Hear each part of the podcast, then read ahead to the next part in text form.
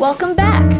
You're listening to another episode of The Todd Donald Show, a weekly podcast where artists and performers go to chat about nothing. Hosted by Canadian singer songwriter Todd Donald.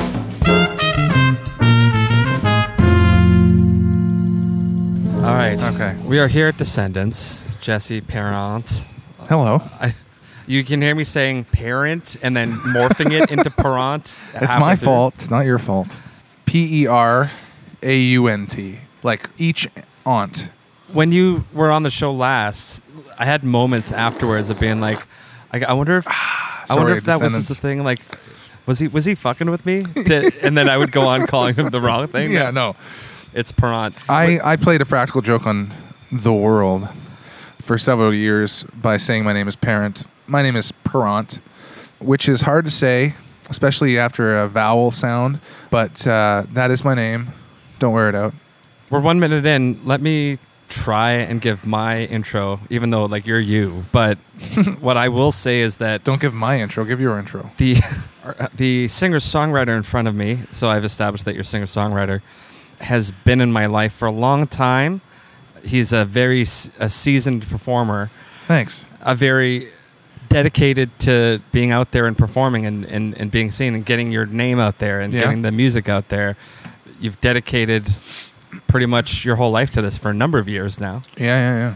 Sorry, is that a question? I guess I don't. You're you're here, and I can't address hypothetical people. Yeah. So yeah. not when you're here. No, we've known each other a long time. I listened to your your interview with Sam um, Nabby. Yeah, and uh, who, funny enough, during that time at the Mongolian Grill, uh, for reference to your listeners, in that podcast with Sam, we talked about the Mongolian Grill days, which was like an odd place to have Right. musicians play music, but Carrie and you set that up or whatever. And uh, oddly enough, Sam and I have never crossed paths. I've always known about him, Right. but we just never crossed paths. Um, but we both have this tangible memory of good times at the Mongolian Right. Grill at like the early 2000s, or no, like late 2000s, right? Like Yeah. 2008, 9, something yeah, like that. because that's when my like I first ever released music, which is not available anymore because it, it sucks. But I did You have an- flush it, I flaunt it, buddy. I still got the shit. yeah, you do. I'll still play it in my car. Uh, but that was a cool time uh, because that was back when uh, I didn't know what I was doing. I still don't know what I'm doing, but I've got a few things figured out. And uh, we just had a place to play music, and people listened. And it was at the Mongolian Yeah. Grill. I don't even know if that's known outside. Is that a thing outside of Kitchener-Waterloo, or is I don't think it was a thing outside of, of. N- No, but I mean like the Mongolian Grill. Like is As a that like restaurant? yeah, like is that is that a It might be in? Hamilton, too. Is it even there anymore? I don't know. I'm old now. I don't go there anymore. God, So- yeah, uptown, sorry, not uptown, but the university, University stretch. Plaza. Those plazas, I don't. Re- Molly Bloom's is still there. There's like a Yeah, burger Molly- place. Yeah, I didn't know Molly Blooms was still there. But I Um, remember, I remember that plaza when it had an HMV Yeah. and uh, Blockbuster further down, closer to where I live. Blockbuster Video. Yeah, Yeah. that- a, a lot's changed. Even the my one of my I wonder if they'll favorite. sell my CDs there. Hey everyone, I'll bring you back to the conversation after this musical break. That's what I do now. I wish you were all fans of the show, but some of you are probably just fans and friends of Jesse who only listened to the last time he was on the show, and that's okay. That's okay. I got new carpet. I poured some water with lemon for you. Uh, anyway, in this voiceover, before I launch into the first song, I just want to let you know that you're in for a longer haul than normal recently. I had a lot of fun hanging out with and chatting with my friend. And it was harder than normal to say goodbye to stuff, not only because I like it, but it effortlessly shows a guest and myself going off the way I want for the show. A perfect blend of sincerious, a word I just made up, and flighty, goofy, tangential nonsense. This marks the third time I'll be publishing an episode with Jesse Perrant. We've known each other since we were little ruffians, selling newspapers for cents at the turn of the 19th century. If you haven't yet heard the episode we did early this year, you really should. It's episode 20 from back in February. And in conjunction with this coming out, you'll get a bonus Vault episode soon featuring a chat and some live stuff we recorded a year prior to that when this show was called Todd's Cafe and it was a different numbering system. It'll all make sense if you're a fan of me and the show. And if not, fuck it. It's content, right? The first song shares a common thread with the music of Jesse Perrant, being that Steve Wood, the pedal steel player on uh, Some Days, Tomorrows, and Best Laid Plans, a master of most, if not all, stringed instruments, played guitar in this band, and the amazing vocalist Dana Comer, singer for Dana Kay and The Remedy these days, also fantastic, is the singer. This band was called Calliopes Radio, and in 2008 they put out an awesome CD. This is their live performance from back then on the iTodd Lounge. The song is called Goodnight Bell Hooks. Here we go.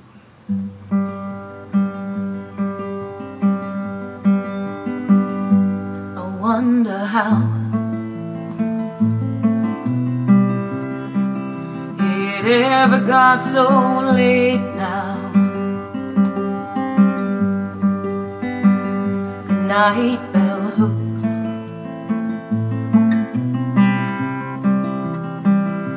Think you're great now.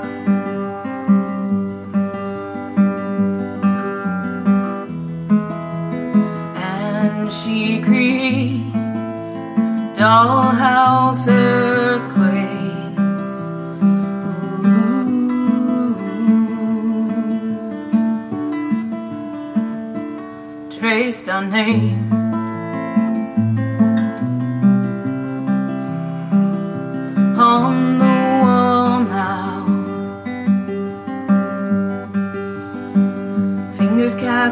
雪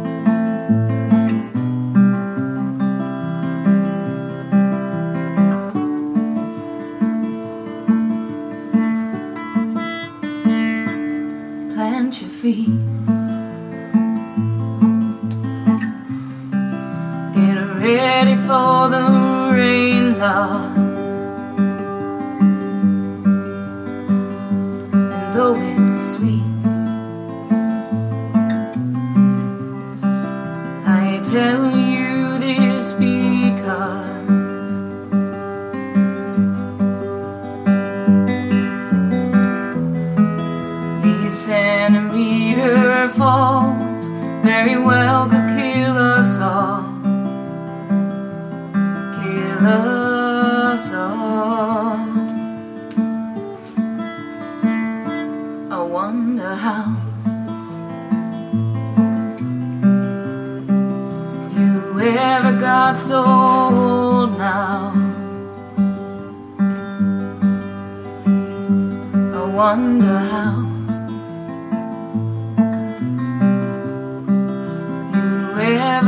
ever got old now.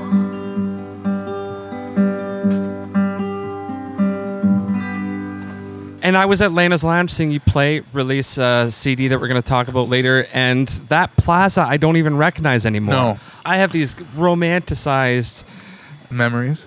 of Rain Tree Cafe and Which Maxwell's is- Music House. Yeah. The dude that owns Lana's Lounge, Sean Bricker, used to be a chef at the Rain Tree Cafe. Okay. Someone So, said something to that. That's kind of effect. cool. It is. Like, there's still a piece of the rain tree okay. in the same venue at, as Lana's, right? and I love Lana's too. So props to anything that Shan does. Yeah, yeah. he introduced himself to me via Facebook uh, a few years ago when, when he and Glenn Affelt were running a jam at another funny place to have live music, Casey's on Victoria. Okay. Yeah. Yeah. Uh, yeah. and it was like this jam with like heavy hitter touring musicians. Uh, and then they'd, they'd invite guys like me to come and host the jam. And there was like no one there.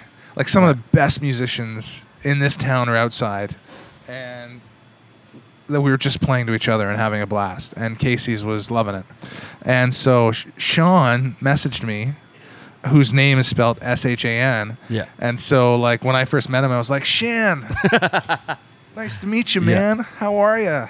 Oh, it's Sean. Oh, I'm an ass. Sorry about that, but he, I'm sure he gets that all the time. Yeah, right, Jesse Parent. So, speaking of places, we're recording this at Descendants Brewery. Yes, we and are. It's uh, wonderful sandwiches and beers. Yeah. I'm not a huge beer drinker, but I do love their sandwiches, and I love pouring beer. Yeah, there- well, that would be a good part of working for uh, a brew pub. Should I mention that on the show?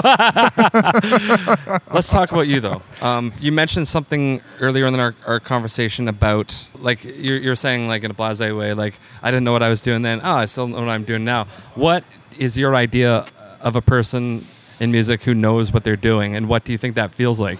Um, hmm. Going right for the jugular, you son yeah, of a bitch. I think that anyone that says they know what they're doing, I have way more respect for people that say they don't know what they're doing than people that say they've got it figured out. Because anybody that says they've got it figured out is lying. maybe you've reflected on who you were five years ago, ten years ago, and you're like, "Oh, this is embarrassing. That's embarrassing." And I've talked about this with Sam too. In five to ten years from now, you'll be saying the same thing about where you are now. Yeah. But the best part of anything that you remember, whether you're looking at it differently later or not, is that hopefully you're having a good time now. Yeah. You are feeling good about where you are now. Yes. Um, if the goal is improving, and I would say, I, have always loved what, what you've done, and, and you take that with a grain of salt and a quick No, thank you. thank you. Thank you, pal. And then, Thank you. Thank you dude, I, I'm expressing real emotions and feelings. and you're like, thanks, pal. What is this? yeah. Thanks, sweetheart. Kiss me, you son of a bitch. Yeah. Look, Uh, I, but- if but- I'm a, if I'm a good musician, it probably means I don't take compliments well. Then I don't take compliments well. Uh, they make me feel uncomfortable, but I appreciate it. I used to suck, and now I don't. And I don't. I can't remember if we said this with the mics on or off. Shots but fired. My once crippling self doubt is has been that might have uh, been our bonding point, too. Yeah, yeah. I, I, I used to have crippling self doubt. I, I, I, I still have self self doubt. It's just not crippling anymore. Right. And it's tempered by a lot of conceit and hubris as well, Yeah. um, which I need to temper with my self doubt. And it's like this recipe that I brew every day because I feel like I've done some things and I've learned some stuff and some shit and I've gotten a lot better, but I can't let that uh, make me cocky. So although I have a lot more self confidence in myself as a performer and as a musician, I am. You got to be humble, Yeah, and yeah. not a dick. That's kind of where I am right now, and Yeah. I'm nobody. Like, I just feel like I've worked hard to get every single listen and like and CD sale that I ever had. So I'm Yeah. proud of that. I'm not going to tell you that you should be. Uh, I would be proud of what you've done if I could. Yesterday, all your music. I'm using a movie that I refuse to watch as a reference to like if I woke up in a music and no one knew who you were, Yeah. but I remembered all your songs. I would fuck Yeah, the world up, right. man. yeah. I would totally okay. do that. No. Uh, you refused to watch yesterday? I refuse to watch anything written by the guy who wrote Love Actually, and I know that the idea seems so obvious. Todd's a huge Beatles fan. Why wouldn't he love this movie? I don't like the idea of the story of this guy doing that. Whoa, whoa, whoa, whoa, whoa, slow down. What do you have against Love Actually? No, I, I, already know- love sappy know- movies. I know the answer. I love rom coms. I Yeah. don't love stuff that sounds like it could be written by a high school fantasizer. But And the prime putting- minister gets with the, the, the intern lady, and it's sweet. Oh, and and they get Ed Sheeran to say some some jokes that he wouldn't. Wait, is that Sheeran? Ed Sheeran's not. He in plays Love himself. Actually. in Love Actually. No, yesterday. Oh, yesterday. Oh, right. Okay, look, I haven't seen yesterday. It might suck. And that joke with "Hey, dude" that I've seen in the trailers that sucks. Yeah. Um, it's just self-serving to the fantasies of the writer and people love it because he has he knows how to chef some shit for people to like instead of making something that's awesome I wonder Danny- how much he had to p- pay in licensing to the Beatles for that movie. It was probably a lot of money. oh, I, I'm, I'm sure I hope Paul made a lot of money off that Yeah. movie. That's all I can say. well he- you know whatever as long as michael jackson's not taking it anymore yeah, yeah. yeah. no, he did. Too soon. Um, Where were we? What time is it? we were trying to get it back to you. Um, Yeah, but that's okay. Isn't this like a show about coffee? no, no. No, I know, I know that. I'm sorry. I'm just being a dick. This is not a show about coffee.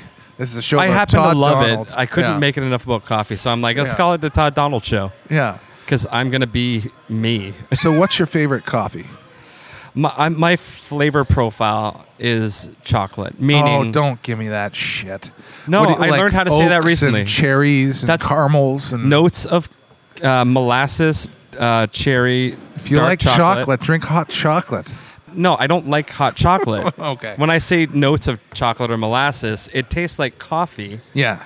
It just has hints of. Yeah, Like when my wife asks for milk in her coffee, I say to her, "You mean the idea of milk?" Yeah. Because every single coffee I order her from any sort of restaurant always has too much milk in it. So Right. I joke with her that she doesn't want milk in her coffee. She just wants the idea of milk in her coffee. so she does this thing where she orders like milk on the side. And she does it herself because she can't trust the people that make it every day. but that you know what? That's not. Love you, baby. That's not. Um, uh, I love you more, but that's not something to be ashamed of because I feel like. I feel like it's a thing, even in Coffee and Cigarettes, the movie with the yeah, Bill Murray and Wu Tang yeah, Clan, Tom Waits. Jack White, um, Jack White's in that? Jack and Meg White do a segment. Yeah, Oh wow, I forgot about that. and it's just a common thing in most coffee shops when they were there were just coffee shops Yeah, and maybe one chain in existence in the world. yeah. There was like that thing of how what a business model. people Let's pour- make coffee. they're like, I like my milk level a certain way. Yeah. And they might have been weird, but it's not like the rarest thing. no, it's not. I like to judge it too. And you know what I like to do? I made the coffee from the coffee maker that Katie and I had in our apartment. Right. And she took that with her to none of it. So I, I once every two weeks I'll I'll buy one at a Yeah. a roastery that I really like because it's. So you would say that you're having none of it then? I even said it wrong. It's Nunavut. But, yeah. But um, I think that when I start getting into coffee that tastes good, I realized that I didn't need like two sugars and two creams in my coffee right. to enjoy it. One of the first times I had Monogram coffee, they had like some sort of coffee. It might have been, it was a blend of their two daughters' names, something cat. Um, and it had like a, they were grown beside blueberries, wherever Okay. these coffee beans were from. They had like a hint of blueberry in it. Right. It was so good. So yeah. good. You know what? I think I might have had that. Mad Cat. I think Yeah. it's called Mad Cat. It was something with a hint of blueberry. That must have been it. They have one called. It used to be called Braun, but now it's called Eureka. That was their dark roast that hit my profile the best. Nice. I'm just pretending that I say those terms all the time. Yeah, yeah. Funny enough, like my favorite coffee is like our drip coffee maker at home. Yeah, yeah. like just grind up some beans, put it in the drip machine, and make 12 cups of coffee and put it into my body. Mm-hmm. and I love it. I'd like to play a song now from the new Jesse Perant album called Some Days, Tomorrows, and Best Laid Plans, starting off with Jesse's sweet tribute to our boy Paul Simon. The song is, of course, You Can Call Me Al.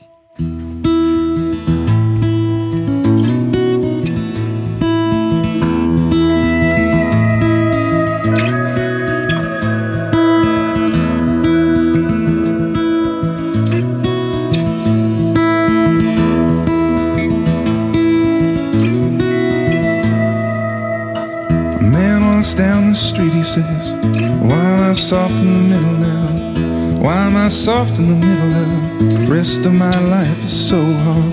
I want a photo opportunity. I want a shot of redemption.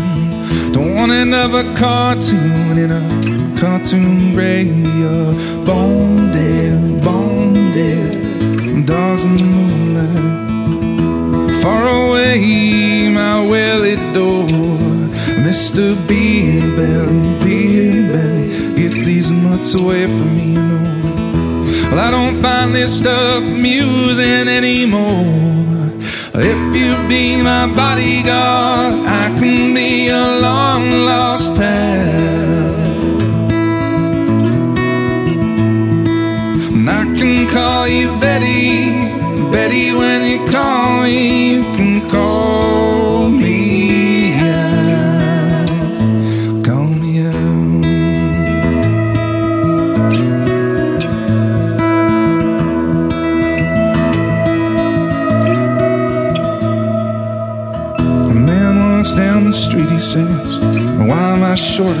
attention? Got a short little span of attention. And oh, my nights are so long. Where's my wife and family? What if I die?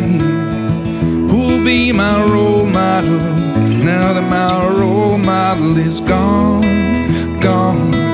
Duck back down the alley with some roly poly little bad faced girl.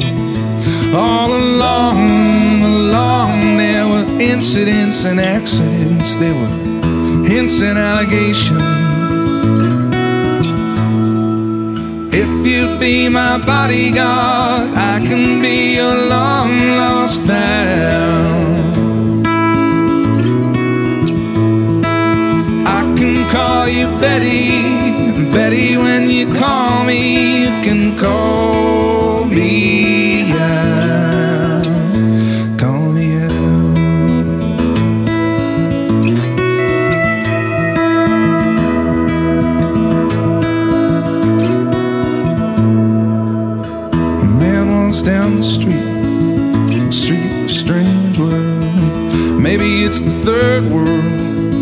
maybe it's his first time around. Doesn't speak the language, he holds no courtesy. He is a foreign man, he is surrounded by the sound, sound. Cattle in the marketplace, scatterlands in orphanages. He looks around, around. He sees angels in the architecture, or spinning in infinity. Says, Amen and Hallelujah. If you be my bodyguard, I can be your long lost pal. Well, I can call you Betty, Betty. When you call me, you can call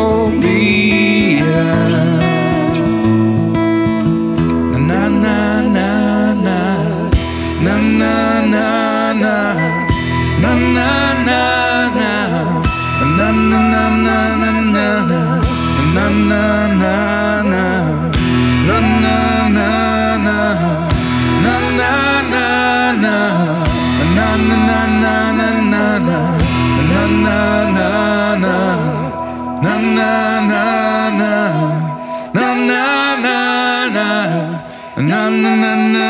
na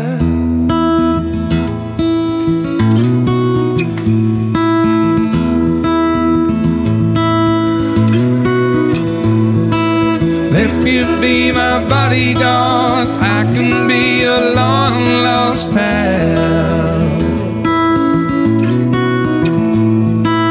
I can call you Betty, Betty. When you call me, you can call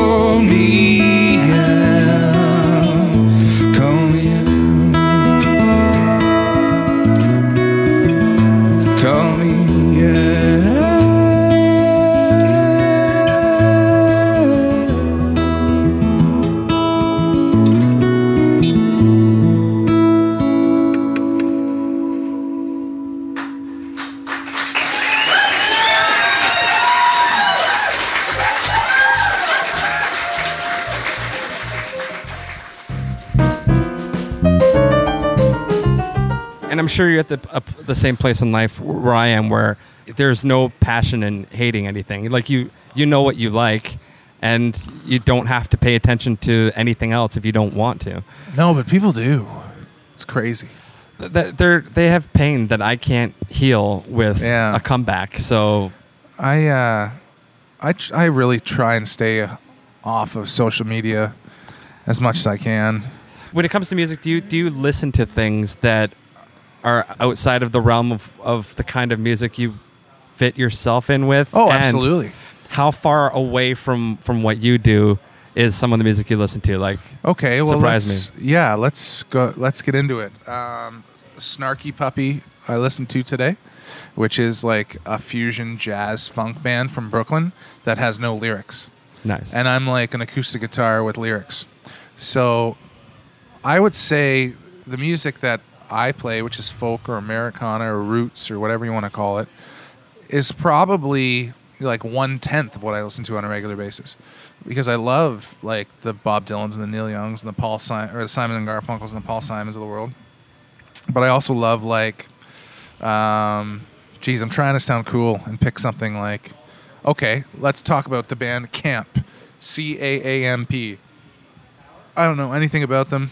They just came up uh, on Sirius XM radio, and they have a song called Peach Fuzz Boy that sounds just like uh, Brimful of Asha from Okay. nine, the '90s. And so I li- heard that song on the radio, and I and I downloaded or you know streamed their whole album on on Spotify and love it. And it's kind of like you know rocky, poppy, mid '90s fluff. That's awesome. Right. Um, but today I also listened to Glenn Campbell, Wichita Lineman, which is like Right. a soft rock. I think people that say I love everything or I love all types of music don't actually love one type of music. Right. They just like what's on if it has a beat and makes them happy. Whereas I love several types of music and like a lot of others. Yeah. Yeah. I'm not as good at forming the questions as I am at thinking about them. uh, Sounds what- like uh, sorry. No, uh, when it comes to like writing songs and, and recording stuff, whether it's demos at home or reviewing the work that you're in the studio with and stuff like that, obviously there's a lot of time spent thinking about it because you're you're you're in a role of like shaping things still, Yeah. both in the creation of the song and in the creation of the recording. And I know you're a music fan, and you you probably pick up different um, aesthetics for production and, and, and vibes and oh the you know I like this stuff. By in my case there's like oh I love Jeff Lynne. He, Yeah. he has a sound and everything he does is sort of like this. And like there's a mix of uh, personality infused roboticness in a mix of wild Yeah. kind of kooky I love that there's a point in like the late '80s where you don't know you're listening to Jeff Lynne, but you're listening to Jeff Lynne. exactly like, It's, funnily enough, I only recently watched that documentary movie about him, and I'm I'm like, fuck, I knew everything that they had to say. Yeah. I've known it my whole life. Yeah. These are just them talking about it. yeah, they're just admitting it. I know shit that he's recorded that isn't in that. He's recorded with Regina Spektor and Brian Adams and stuff Yeah. that no one's. Yeah. And uh, uh, the guy from uh, the Eagles, uh, Joe Walsh. Joe Walsh. There he's you produced go. Joe Walsh stuff. Anyway, but then there's other profiles like the T-Bone Burnett Yeah. music kind of thing and and the the recording process takes such a long time that I will go in and out of different shit and and and it, it becomes if the shit is stuff that I'm influenced by and yet it's diverse from its from each other Yeah. then I go through this weird metamorphosis through the process of making an album because I will fall in love with something and I want there will be elements of what I ask for or do in the studio or at home that will shape it based on Jeff Lynne's sound or Phil Spector or Yeah. whoever else and it's a hard process to go through because you have to sort of stick to something but then your You do. your emotional That state That's the hardest part. goes up and down So And- here's the. Just because you're you're going off into space on That's several not a question. I know, You- but- so I've got several things to say based on the last diatribe you Good, went on. that's so what I it's wanted. my turn to diatribe. Um, I think that there's a lot of famous music producers out there, like the Jeff Lynne's or uh, you know Mutt Langs or Phil Spector's or um, you know Quincy Jones that they have auteurism like a director has, like a film director has a, a shtick, right? Yeah. Like the Martin Scorsese's or the Quentin Tarantino's or the Steven Spielberg's. They all have like a view that's distinctive. You can tell you're watching a Spielberg movie when you're watching. closer to the mic Uh, so you can tell you're watching. Is this thing on? Hello? yeah Uh, You can't. There's no visual here. All right, I want five more examples of each. So no, but what I mean is they're they're. I don't think p- listeners realize when they're listening to music that the producers, you know, on music albums. Uh, here's another example: Timbaland. You might Yeah. not know you're listening to a Timbaland track, but it but it they all sound similar. All Yeah. that Jeff Lynne stuff from the late '80s, whether it's Jeff, whether it's Roy Orbison or George Harrison, I got my mind set on you, or Tom Petty, or the Traveling Wilburys, and the whole gang combined, they all have that Yeah. Jeff Lynne touch, right? Yeah. And so I don't think people realize it as much as they realize they're watching like a Tarantino movie, but it's there. so that's the one thing I wanted. One of the things I Thank you for thank yeah, you no for problem. translating bring it, me bring to the it all back person. home, Bob Dylan. Uh, and so He came up with that term too. Um the other thing I wanted to comment on is you have to choose. You don't want to choose, Yeah. but you have to choose. The hardest lesson that I've learned in 10 years of recording and releasing my own music is you can't be everything. yeah. You can try and fail. And I did that for f- three album, four, three albums. And then with my live album, just so everybody knows, my new album, Some Days Tomorrow's and Best Laid No one cares about that. Yeah, I know, right? Uh, is my fifth recording. Yeah. But as far as the internet and the world is concerned, there's only been three because the first two I'm so ashamed of that I, I don't release them or I don't promote them anymore. But Todd has a copy of both. But I Sorry, want, but you flush it, I flaunt it. And Peter Katz, if you're listening, same to you, brother. I will listen to your first three albums from the 2000s as long as I want. I won't. I yeah, won't. he's a he's quite a talent. Back to you, right. Jesse. No worries. Um, so in that time, those first three anyway, I went from folk to rock to folk to like I didn't know what the hell I wanted to be. It Yeah. wasn't until the live album with the Pines that I was like, okay, now we're on the right path. Yeah. And now, finally, 10 years in, I'm like, I am a folk musician. That is my brand. That is my sound. And I need to focus on that because there's so much out there. There's so much content that you need to be obvious about Yeah. what you are. So there's Netflix and there's Spotify and there's HBO and Five. Pornhub and Six. there's, you know, uh, podcasts and Seven. podcasts and podcasts and podcasts and radio shows. How much time do we have? Uh, but one yes, my point is, and if I'm going to cut through the clutter and people say, "What is Jesse Parent?" He's a folk musician. Done. yeah, And I need to make it easy for people to say that. They can't Yeah. think about it. Is he a cover musician? Is he in a band? Is he a rock musician? Is he a country musician? No, I'm a folk musician, motherfucker. and also in the sound and the exactly. and the and the production. It, and it's the production. all part of the brand. and the the the songwriting. Yep. Like you, so you know, you know when you're writing a Jesse Parent song. Ah, fuck. Ah. Yeah. It'll take me years, motherfucker. Don't cut that out. You got my name wrong.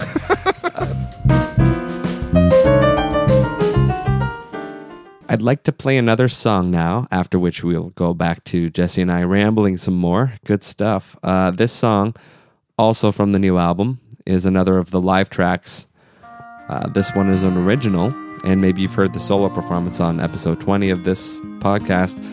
This version is a much better recording, and it's a song called For a Moment. This morning I find myself in the welfare line, holding back the tears, choking on my pride. Remembering better days when I could afford what you desired. A long time ago,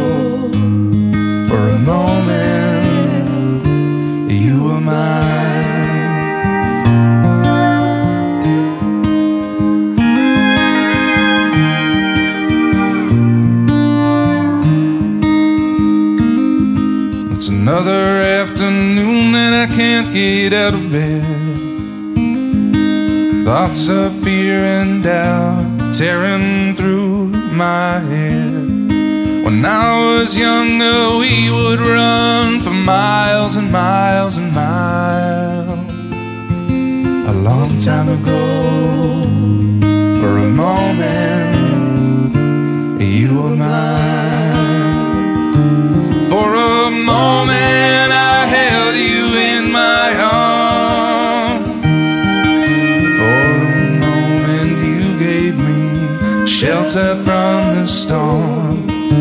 seasons change, but the snow still falls.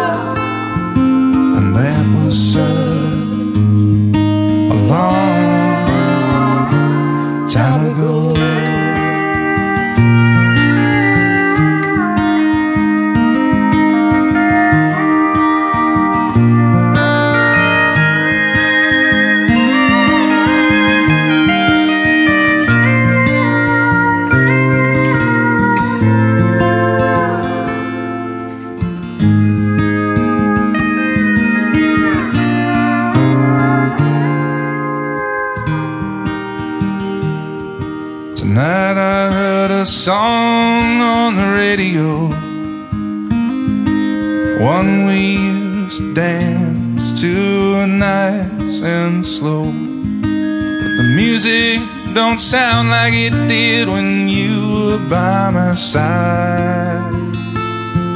A long time ago, for a moment, you were mine. For a moment, I held you in my arms. For a moment, you gave me shelter from the storm. Seasons change, but the snow still falls.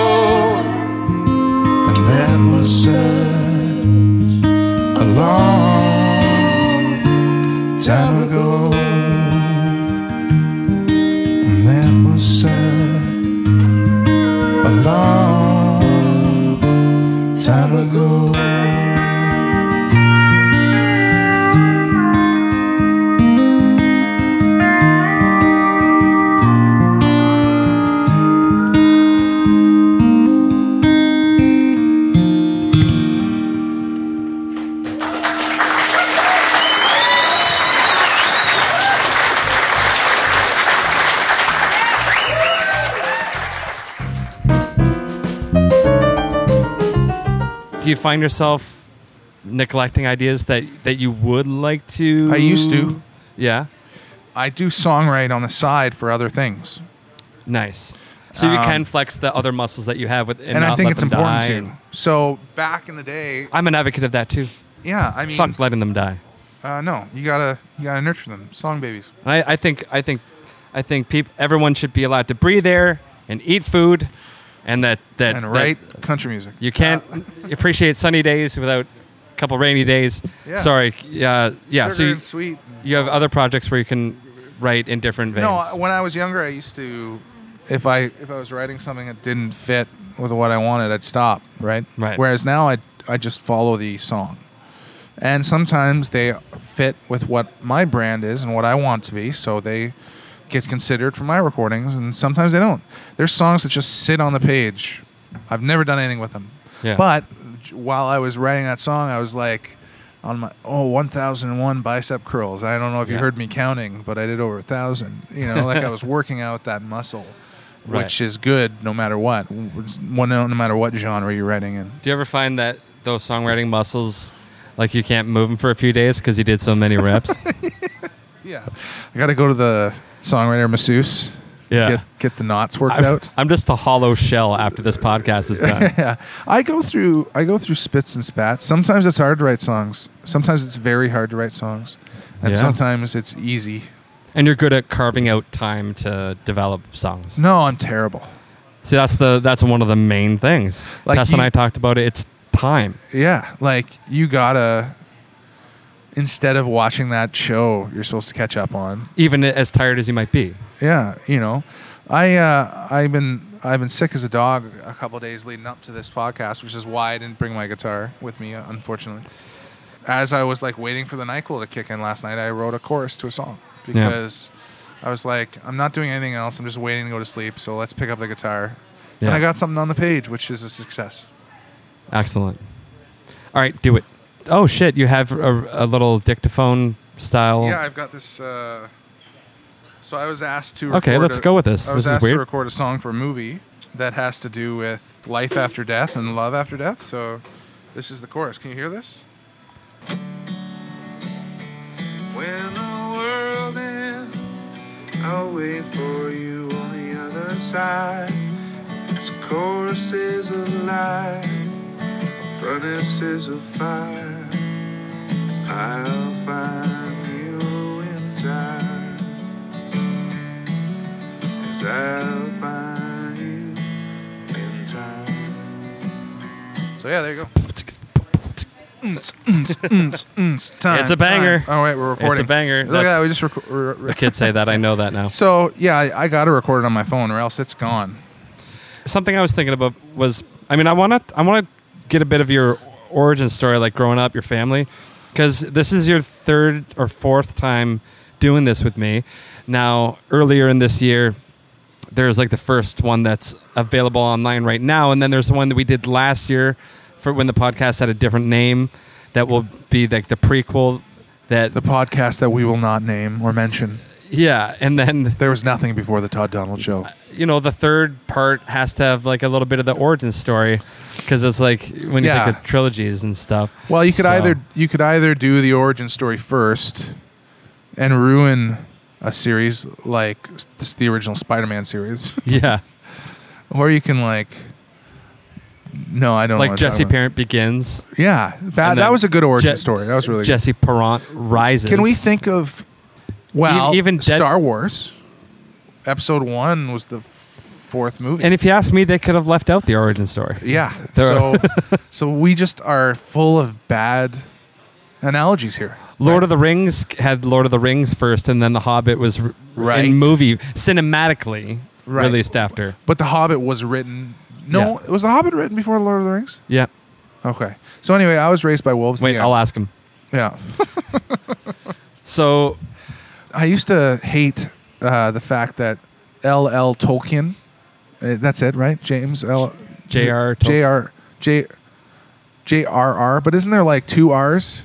yeah, yeah. Yeah, which I thought like, I thought that was kind of fucking lame. Like, Was he a Christian and he had like a, a, a confirmation name that he always included? well, like if yeah, so so maybe his name is James Richard Randolph Tolkien. Saint but- Randolph. Like, just use the one R, man. No one cares about the second R, and it makes you sound And if you're that much of a diva, just say Tolkien. pretentious. Yeah, James Yeah. fucking Tolkien. You fucking pedantic yeah, piece of shit. don't don't dis, oh look, look don't at me. condescend to me with that second R. I write stories about about knights and elves. Fuck you. And then, so I read. kidding. I read the game of. Uh, well, I think it was called A Feast of Crows. Maybe no, no. What was the first Game of Thrones? But it came out in like the late '90s. You know, I was Bundles of joy. like, yeah, yeah. Definitely nobody dies. yeah. That was the name of the first book. Spoiler alert.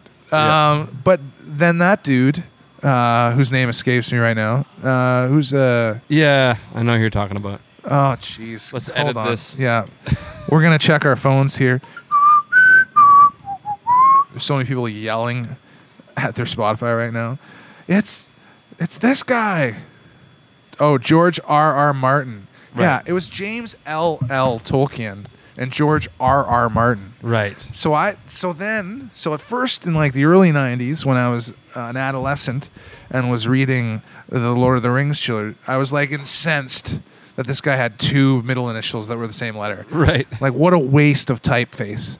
And then George R. R. Martin comes out in the late '90s with a book about like fantasy and swords and shit, and has Yeah. two middle initials, and I just lost it. That's like like, a just lost my mind with anger over this frag- flagrant, superfluous use of two initials. And that was around the time I was 13 years old. Um, really productive. So anyway, you want to know about me, right? Yeah. Okay. So Where were we? Sorry, I blanked out in a fit of anger there. I know I know you have a brother named Thomas. Tom, and His last name is Parent, though, not Parent. No, I'm messing, I'm messing with you. I believe anything you say. Oh, I wish people could see the look on your face. You walk me down so many paths. Yeah. But, but- and I know you- obviously mom and a dad. Yeah, his dad's last name was Parent, and my dad's last name was Pront. So your parents were prawns. Yes. That No, must I'd have like fucked to. you up. I'd like to make. Uh, I'd like to take this opportunity to make up my backstory, like Bob Dylan did. Who, who was in the house when you gr- were growing up? You had the maid. We didn't call her maid. She was more of a nanny, and then we had the chef. But I ran away from the decadence at a young age, uh, in search of my twin brother, who I f- later found out that we were both uh, genetically grown in a lab. Um, but See, it's at this point where I I feel like, yeah, okay, I guess I could play poker with you. But my twin brother was like this muscle bound Austrian. I thought I was your twin brother. No, he was like this muscle bound Austrian. Right. Uh, that was like a you know two feet taller than me. Right. Uh, and he he would like was he was he like grew up on this island paradise, right. And he found me, and then he had this like reward in his engine, and we had to drive this like convertible. And he, And and he said he was going to get into music, and you're like, now you have to die. yeah, and he and then he was like, "Get to the chopper." yeah. I was trying to remember the the plot of Twins. Was that the plot of Twins? Was Right. that close? Right. Because I'm Danny Throw- DeVito and my mama brother from the twins. Yeah. Throw mama from the twins. yeah, yeah. And then and then he said it's not a tumor. Yeah. And then I wrote my first album, Dylan, that- you son of a bitch. Dylan. This third track by Jesse is a studio creation, and it's accompanied by a sweet and romantic music video co starring Jesse and his wife, Denise Bellinger. Please use the internet and click on links until you can see this vid. The best way is probably still jesseparentmusic.com. And for your ears, this is The Little Things, which is or is not a pun about his penis.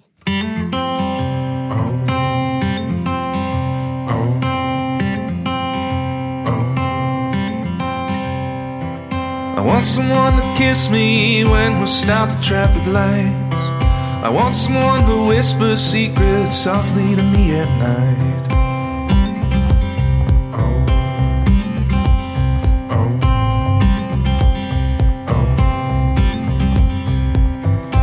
Want someone to worry when I've been out for too long. I want someone to miss me when I'm far away from home. It's all about the little things. This I have no doubt. We'll take care of the little things and the big things. The big things will work themselves out.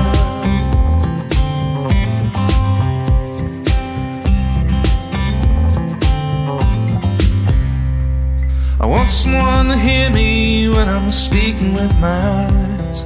I want someone to pour my morning coffee as I rise. Oh, oh, oh. I want someone to leave X's and O's and post-it notes. I want someone to laugh at my stupid little jokes. It's all about little things. This I have no doubt. Take care of the little things and the big things. The big things will work themselves out.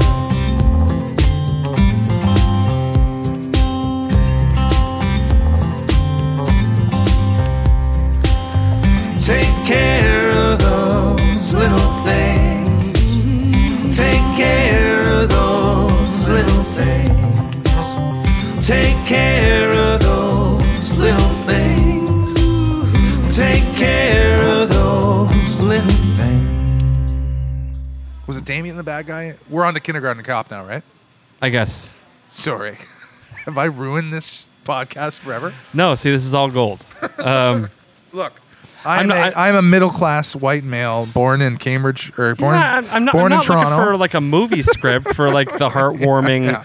rags No, to I, riches uh, story of. I, I I just wanted to know like the, some of the details and experiences from from childhood that like that have affected me. shaped you into the wisecracking songwriter you are today. Well, no, I grew up in the in the Tri Cities. I, I consider myself a child of the Tri Cities because I grew up in Cambridge, uh, North Cambridge to be spe- specific. yeah.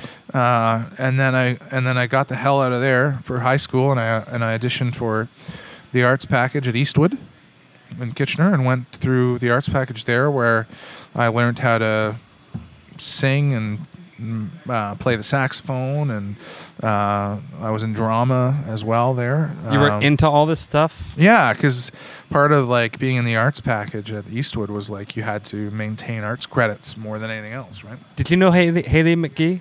Yeah. Very talented, energetic. Yeah. Yeah, I- she lives in England now and won't respond to my messages about doing a Skype audio podcast. But oh, I worked- Haley. I worked with her once, like 15 to 17 years ago. yeah, I think she was. Uh, a She was still in high school at that me. point. Yeah. Um, but yeah, I worked with some very. T- the, I think the most talented person, or the most like notoriety that came out of my year was Marisa McIntyre, and she was like on that show How do you solve a problem like Maria? It was like a Okay, yeah. uh, it was like a, uh, and she's like successful. She does like Toronto musicals and stuff, and she was in The Sound of Music, and she's she like does stuff. that bitch. yeah, how dare she? Uh, so she's doing pretty well. My parents made the foolish decision of putting me into this program called Kindermusik in Cambridge when I was young, which like planted this curse. and then I just wanted to do music for the Yeah. rest of my life. So I was in choirs in grade school and then in bands in high school. And I picked up the guitar when I was in high school because I wanted to get laid. And then that didn't work. So I tried football and then that didn't work. Uh, so I went into a deep depression for about a decade and then came out with a bunch of songs. The end. All right, how, I can't be serious with you, man. that's fine. You don't need to be anything. That's what I'm trying to fight yeah. when I do this. Like I, I feel like it needs to be something, and that's why I always feel disappointed when I'm doing it. And then I look at what I have, and it's it's this or that. I'm just glad. I think you're the one person that I've ever interviewed with where you didn't ask, what inspires you, man? That's people that, that like feel like they're not allowed to have a conversation or just Yeah. talk. Life, life inspires me, man. I, I like to be who I am with you, and when it's people that I don't know, I find some weird way of trying to. Okay, I'm going to talk to you like we've been friends for years Yeah. and see if you play along. Yeah. And sometimes they do, and Sometimes they don't. but I mean, hopefully last week's episode with Robin and Elaine turned out good. I can't wait to hear it.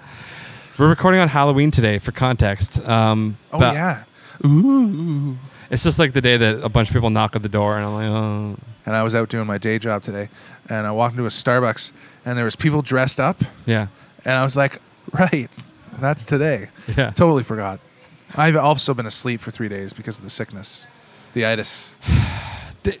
Tell me something if singing is not only part of your livelihood. Yeah. Well, I guess livelihood is the word that sort of encapsulates Yeah. what it is. It's also your your business, Yeah. but it, it's also your livelihood at the same time. I ha- often find that even as someone who doesn't pursue music anymore, when I going through a sore throat or something where I can't fucking sing, it hurts emotionally because you're like, I don't know when I'm gonna feel better again. Yeah. And you go to that place in your mind where it's like, what if this is just how I am now? Yeah. I there's only been two gigs in my life that I had to cancel because I was sick. And I don't know if it's luck or Hall's uh, throat lozenges or hot toddies that get me. And I'm not talking about you, Todd. I'm talking about a drink. That's Uh, always the first place I go. But that's uh, do you want to sh- want to knock me down a peg? there's always been something. Or like, for instance, As an ambulance. that's uh, yeah, we got some first responders. Did we pick that up? well, I wish I could do like a live thing. I just saw an ambulance going down Yeah. uh, Victoria, Victoria from Street. Lancaster towards Yeah. Weber, and uh, oh wait, this happened four weeks world's, ago for you. World's, world's the u- most useless traffic update. What was I talking about? Going through a cold. Oh yeah. So I don't know if I've just been lucky where like for instance, I got my cold on Sunday. Today's Thursday, and I haven't had a gig in those days where I was like right laid out. Right. And so I have my songwriter series tonight, and I'm I, I'll probably have to cough my way through a couple songs or whatever. It'll show, but I won't need to cancel the gig. There's there was once that I had bronchitis, and once where I had laryngitis, and I literally like couldn't make noise. And I- That sounds like the first half of a limerick. right. I once had bronchitis. I once had bronchitis, and literally Oh, can sing a can I song. tell you my favorite limerick? Please. Steve Wood, who uh, you know as as the pedal steel player in my band and one of my BFFs, uh, a great dude. His wife bought him a book of dirty limericks, and he would. s He still sometimes sends me pages from this book, and the one that s- sticks in my mind the best.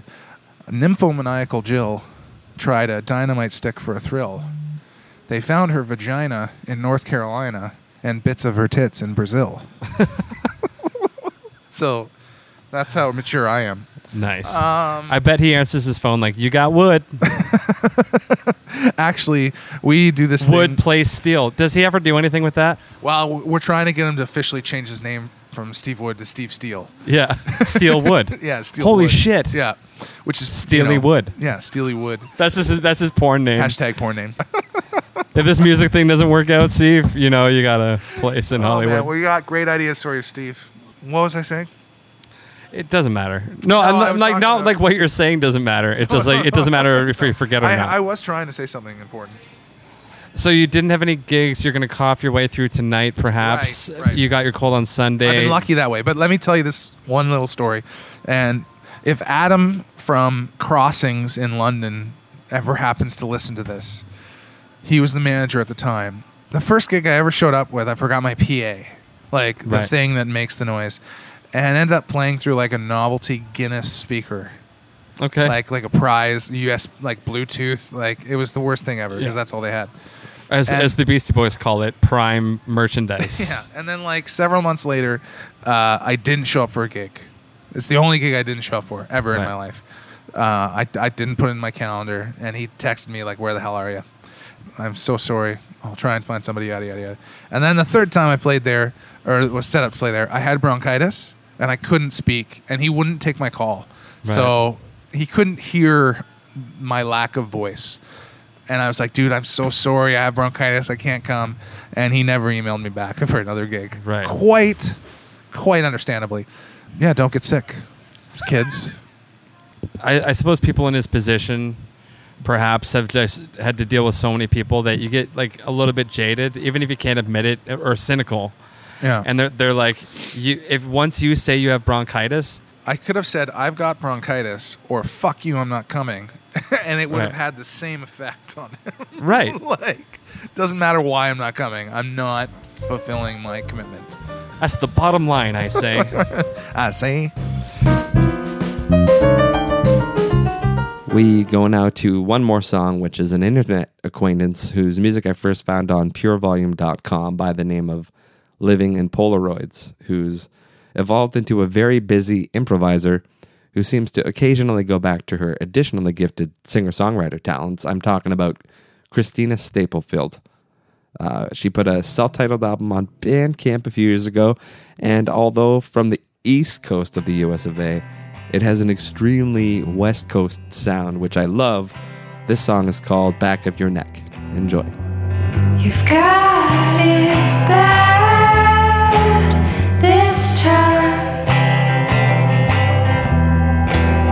but you've been listening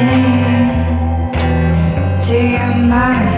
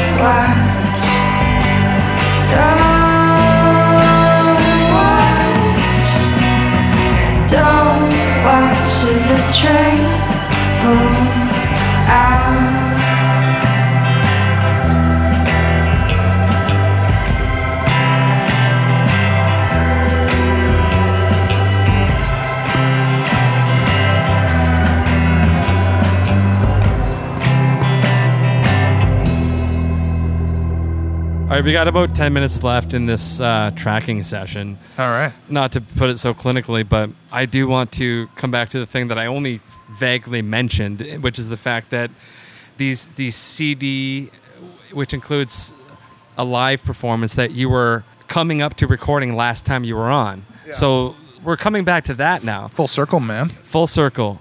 Uh, this recording of Little Things and another studio track called Today. Today. They bookend the Right. live show. So, how do you feel about the package? How it came out? How do you feel about Well, the what, fact that it's done? uh, great uh, is the an- is the easy answer to. Yeah, just I'm- one word. I'm very No. yeah, just one word. Best interviewee ever. No, um, I set out a year ago to record an album that showcased how I sound live. Because all the CDs I sell at these shows, where I'm, most of the time I'm either playing solo with an acoustic or just Steve and I. Um, and then I'm selling these CDs that are like seven piece bands or studio records that don't sound anything like what people are hearing. That's the hardest part about being a singer songwriter. So, I wanted to do that acoustic album. And then what I realized after the point of recording the live show and releasing it is that I don't have a record label backing me. I'm backing me, so I can do whatever I want. There's no one telling me what to do. Yeah. So I'd like to do a studio version of The Little Things. Uh, and we recorded a studio version of Today, the song for my wedding, like over a year ago, and only released as a single. So I'm going to throw that on there too. Yeah. Because why the fuck not? So I've got this live album, which is seven songs, with a studio track at the end and a studio track at the beginning. And with it, you get Some Days, Tomorrows, and Best Laid Plans. Do you think you'd always want that control, or do you think? Um, I would rather. All a record company is is financial support, quote unquote, right. and promotional support. So if I can find financial and promotional backers in other channels without giving away my rights to creativity, then yeah, I don't want a record Yeah. label. And I've, you know, whatever notoriety I have, whatever radio play I have, whatever whatever I have so far is all because of me and my family and friends and fans. You know, I got to thank my mom and dad for being ridiculous, shameless self promoters of my music uh, and all the hard work. And if I could find the support elsewhere, I will try to avoid a record company. Yeah. But I'm never say never because if a record company wants to help me out, you know, I'm not an idiot. Well, in this point in post production, we've we've played some stuff off of it, and I'd like to reiterate, I genuinely am a fan, and I do know this stuff. Some days, tomorrows, and best laid plans is the name. yep. You have it available on compact disc. Yeah. a nice digipack with um. Actually, it's a CD-ROM. It's only available on Windows 95 and older. So Yeah. if you have a compatible, uh, it, it it would go nicely uh, in your VHS Tae Bo collection. Yeah, Billy Blanks. Betamax. Yeah, all that stuff. Right. Yeah. Would you put something out on Laserdisc? If it was cheap and just for a joke, I would do it for sure. The average dude or dudette listening to music would be hard pressed to tell the difference between an MP3 through a good sound system and a vinyl through a good sound system. The Yeah. problem is is that generally people are listening to MP3s on their phone in like earbuds or on their phone speaker or their computer speaker, which is terrible. Whereas with a vinyl, they're actually listening to it on good quality speakers. If you were A being them side by side, you can't tell the difference. Secondly, the only reason I recorded CD or released a CD at all for this album is because the people that bought a ticket to the show that recorded the album were promised a CD. Yeah. This is the least amount of CDs I've ever produced. Right. If if you've been listening to this podcast and I have not completely turned you off of, of my of Thank me, you. um, and you want to continue listening to my music, please stream it. Please download it on iTunes. Please come to a show and buy a CD. Whatever way you want to consume music, do that. And, you know, just stay in touch. Music for me is about connecting. So whether that's, like I said, streaming or downloading or CDs or carrier pigeons, I don't have those yet, but I'll, I'll work on it if that's how you like to listen It to worked music. on Mike Tyson Mysteries. yeah, it sure did. And if your carrier pigeons sound like Norm Macdonald when he's drunk and Yeah, I wish my carrier pigeons sound like Norman Donald. so, you know, go to jesseparentmusic.com, which is just a snooty way of saying parent, which is jesseparentmusic.com. Or find me on Instagram or Facebook. I'm under Jesse Parent Music on Google. You can literally type that into Google and find me. it's true. Uh, I'm his sponsor. I believe in him. come say hello and listen to my music. And thank you so much for doing so. Thanks for all your years of friendship. Thank you for um if I can get you on my podcast and promote you in any way possible, that's like nothing to me. It's you don't even have Thanks, to man. And also, thanks for being flesh and blood anytime I've Yeah, man. ha- turned the mic on you um I love sounding like an idiot on your show. let's be idiots together. Yeah. You know what? Uh, let's do the Nardwuar. Um, keep on rocking in the free world. Is it? Keep, do you remember Nardwuar? Am I? Are you too? Am I too old for you to know that? No, I remember Uh, Nardwuar. And doot doodaloot doo. Doot doot.